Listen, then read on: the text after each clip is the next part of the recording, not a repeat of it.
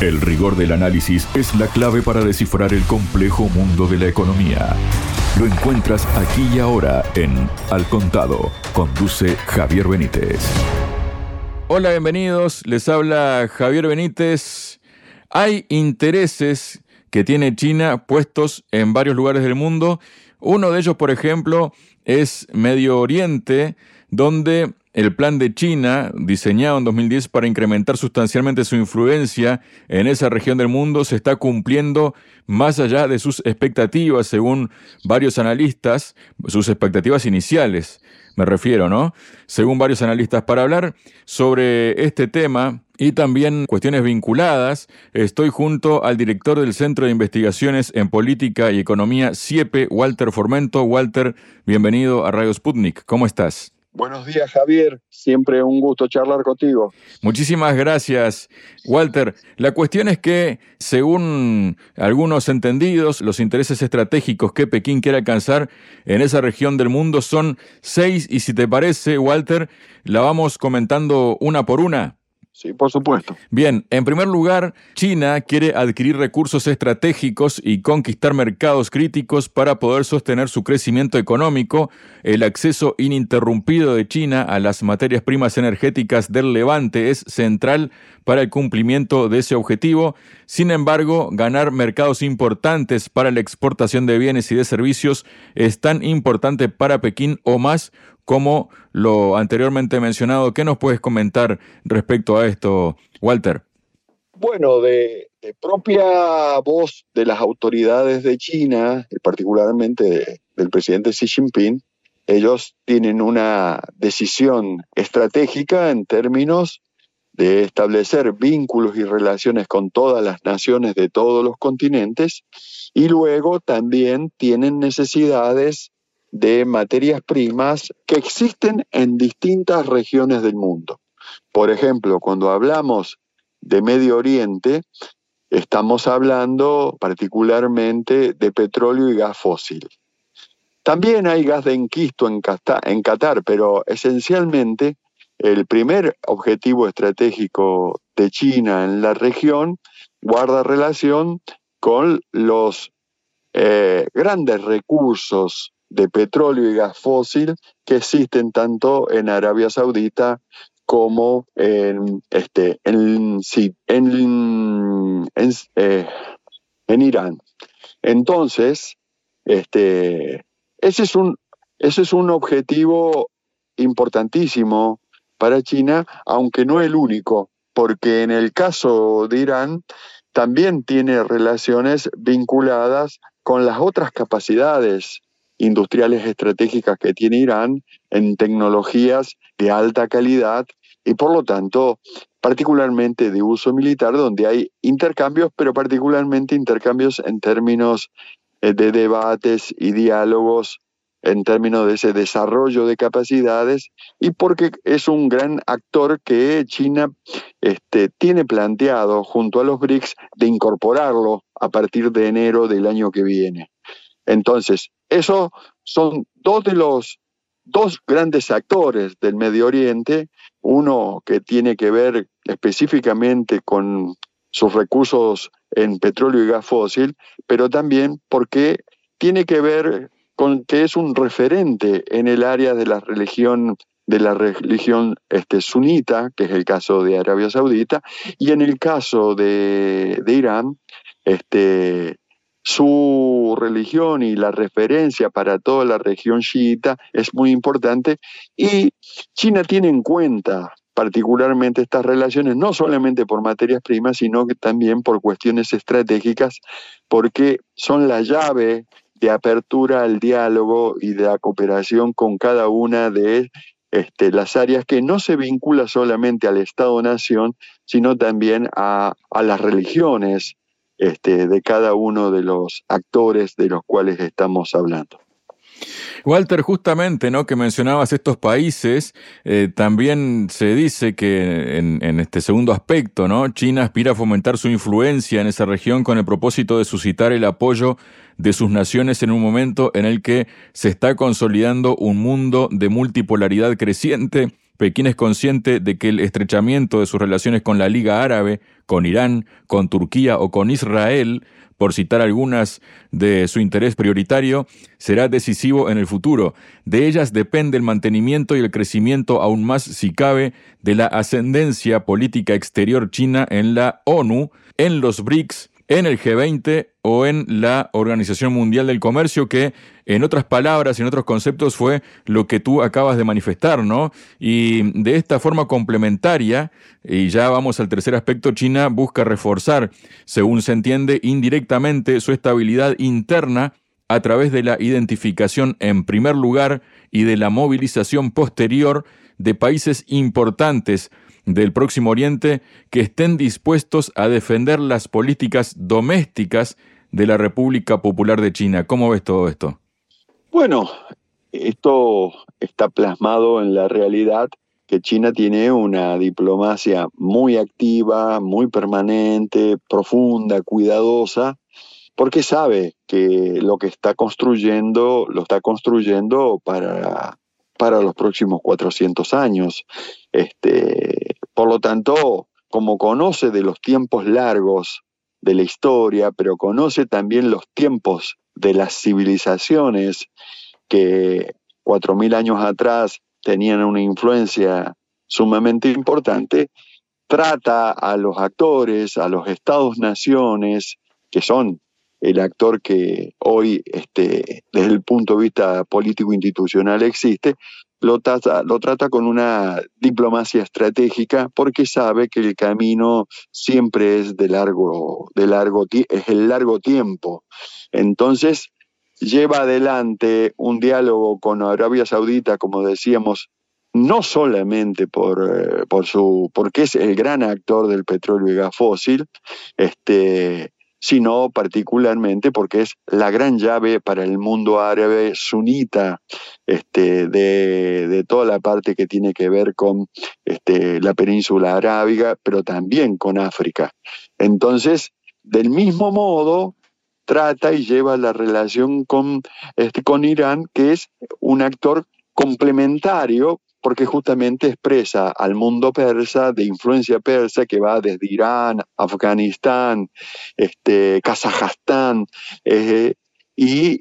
por otro lado es una gran reserva de petróleo y gas, particularmente de gas más que de petróleo, y por otro lado es un gran desarrollador de tecnologías y particularmente de uso militar, de características estratégicas. Del mismo modo, también lleva en la región un tercer componente, que es Turquía, que tiene una historia distinta tanto a Arabia Saudita como a Irán, pero que le permite de alguna manera tener el diálogo con los actores más importantes de lo que se llama la península arábiga, el Mar Rojo, es decir, toda esa zona de tránsito del Mediterráneo al Océano Índico. Walter, también se habla de que China, por otra parte, se está convirtiendo en el líder informal del llamado sur global dentro de las grandes organizaciones que conforman la arquitectura de la gobernanza mundial actual. Pekín está actuando como el defensor de muchas de las causas de los países en vías de desarrollo y sabe que en ese rol puede despertar muchas simpatías entre países del Próximo Oriente. Esto es diplomacia pura y dura, ¿no, Walter? Sí. Digamos, esto que mencionábamos anteriormente estaba directamente vinculado a los recursos naturales estratégicos o incluso la posición geográfica sobre los grandes canales que vinculan al Oriente Próximo con el Océano Índico o con el Mar Mediterráneo, pero por otro lado tiene una decisión de alto nivel de llevar un diálogo con cada una de las regiones. Por ejemplo, una pieza clave en el Medio Oriente, que es Israel, China tiene un diálogo establecido de hace mucho tiempo y particularmente es concesionario, es decir, controla los dos grandes puertos de aguas profundas de Israel, tanto el de Haifa como el de Ashdod. Por lo tanto, en la región no solamente se vincula con el mundo persa, con el mundo árabe, sino también con el mundo que tiene vinculación con el mundo judío. Entonces, ese diálogo con Israel lo sitúa, por ejemplo, en la actual crisis como un actor importante en la región. Por eso la desestabilización que se está produciendo hoy desde la decisión de Netanyahu de actuar sobre Palestina de manera irracional en el uso de la fuerza, pero muy racional desde los objetivos que se plantea, no hay un solo actor importante para Israel, que sería, por ejemplo, Estados Unidos, la OTAN o el mundo financiero de Davos, sino hay otro actor que contrapesa, que es China, por su fuerte influencia en los puertos y en el mundo comercial, porque, bueno, pone en un nivel de actividad muy alto a esos dos grandes puertos que de otro modo podrían quedar, digamos, desarticulados del nuevo mundo multipolar que se está desplegando. Es decir, China también tiene una política hacia Israel en términos comerciales y del comercio a la diplomacia. Walter, un par de cuestiones más, ¿no?, sobre esto que estamos hablando de China, y es que, según analistas, el gobierno chino tiene la obligación de proteger a los miles de ciudadanos que están desplegados en Oriente Próximo y en el norte de África, ¿no? Y cita el ejemplo de lugares en conflicto como Yemen o como Siria, o como cuando la OTAN decidió atacar Libia, ¿no?, para destruirla, ¿no?, cuando acabó muerto su líder, Muammar Gaddafi. Pero también habla de que China busca que el fruto de todos estos intereses nacionales combinados sea que el Próximo Oriente, el Oriente Próximo, como otras regiones del mundo, esté de su lado y le apoye cuando la protección de su integridad territorial y de su soberanía estén en juego a causa de la provocación o de una intervención militar en el sudeste del Pacífico por parte de Estados Unidos. ¿Está logrando eso la diplomacia china, Walter? Sí. Primero, esa es la decisión de China. Para China, el terreno principal es el terreno del diálogo, de la diplomacia y del comercio activo, incluso con la posibilidad de establecer y desarrollar industrias en cada una de estas naciones y fortalecer el diálogo en términos de industria, ciencia y tecnología. Eso lo está logrando porque, como es el gran actor económico, comercial, estratégico, y lo es mucho antes de que tuviera estos grados de libertad que tiene hoy, porque recordemos que desde 1990, el 2000, que es cuando comienza ese proceso de pasaje desde ese mundo que estaba más centrado en Estados Unidos y en el concepto trilateral, digamos, del comercio, en los tres grandes puntos, Estados Unidos, Europa y Japón, en ese pasaje que se empieza a hacer hacia, digamos, converger los grandes centros industriales y científicos y tecnológicos en China, y particularmente en la China británica de Hong Kong y Shanghái, China empezó a plantearse una política de diálogo que tendiera al fortalecimiento de las condiciones estructurales diplomáticas, pero también comerciales e industriales con base científico-tecnológica. Recordemos que la economía china estuvo fuertemente, determinada o influenciada por las grandes transnacionales británico-norteamericanas de escala global hasta el 2020-2021, cuando el propio choque de intereses al interior de Estados Unidos hizo que el Partido Republicano y particularmente Trump derogara el estatus administrativo especial de la City financiera de Hong Kong, lo cual le permitió a China, a la China continental, a la China soberana nacional, recuperar soberanía sobre esos territorios que no controlaba desde 1860 con la Segunda Guerra del Opio, ¿no?, llevada adelante por los británicos. Entonces, esta China de hoy, que tiene toda esa historia larga, lleva adelante una política de diplomacia comercial, y de un comercio sumamente cuidado y equilibrado, porque tiende a controlar, digamos, a construir vínculos comerciales, pero vínculos comerciales en una diplomacia de paz.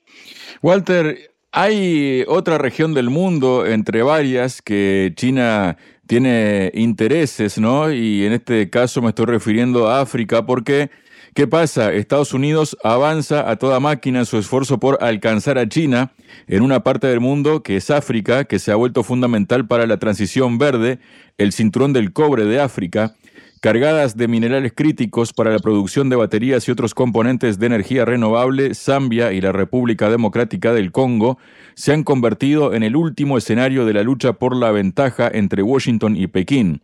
Como parte de su ambición declarada de desafiar el dominio de China, la administración Biden vio la oportunidad de revitalizar una línea ferroviaria centenaria que une minas africanas clave con un puerto del Océano Atlántico.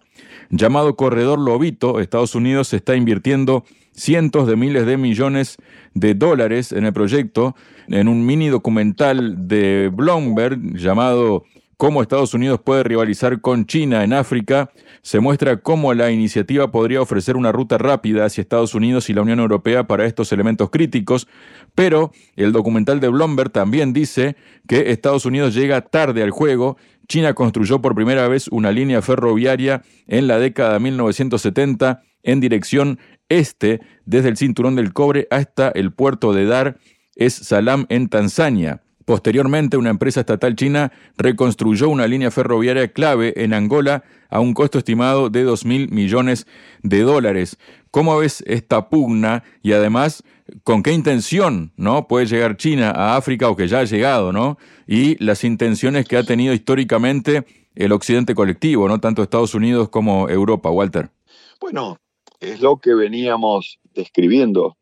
China tiene presencia hace muchos años en África, tiene una presencia de diplomacia activa de paz y particularmente una diplomacia de comercio y desarrollo industrial. China necesita materias primas, necesita manufacturas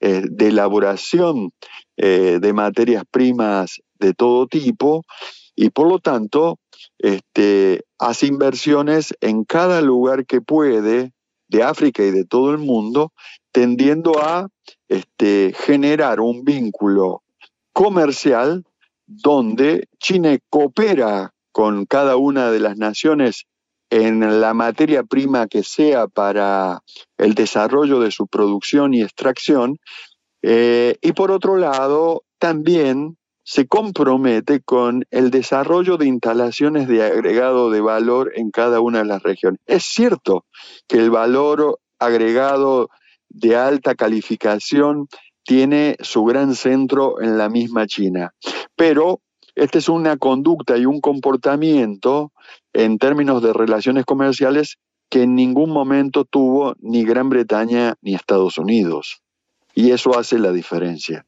Muchas gracias, Walter. Un gran abrazo para vos y nos estamos comunicando pronto. La economía, eje central de lo que pasa en el mundo en un análisis constructivo y sin rodeos. Al contado.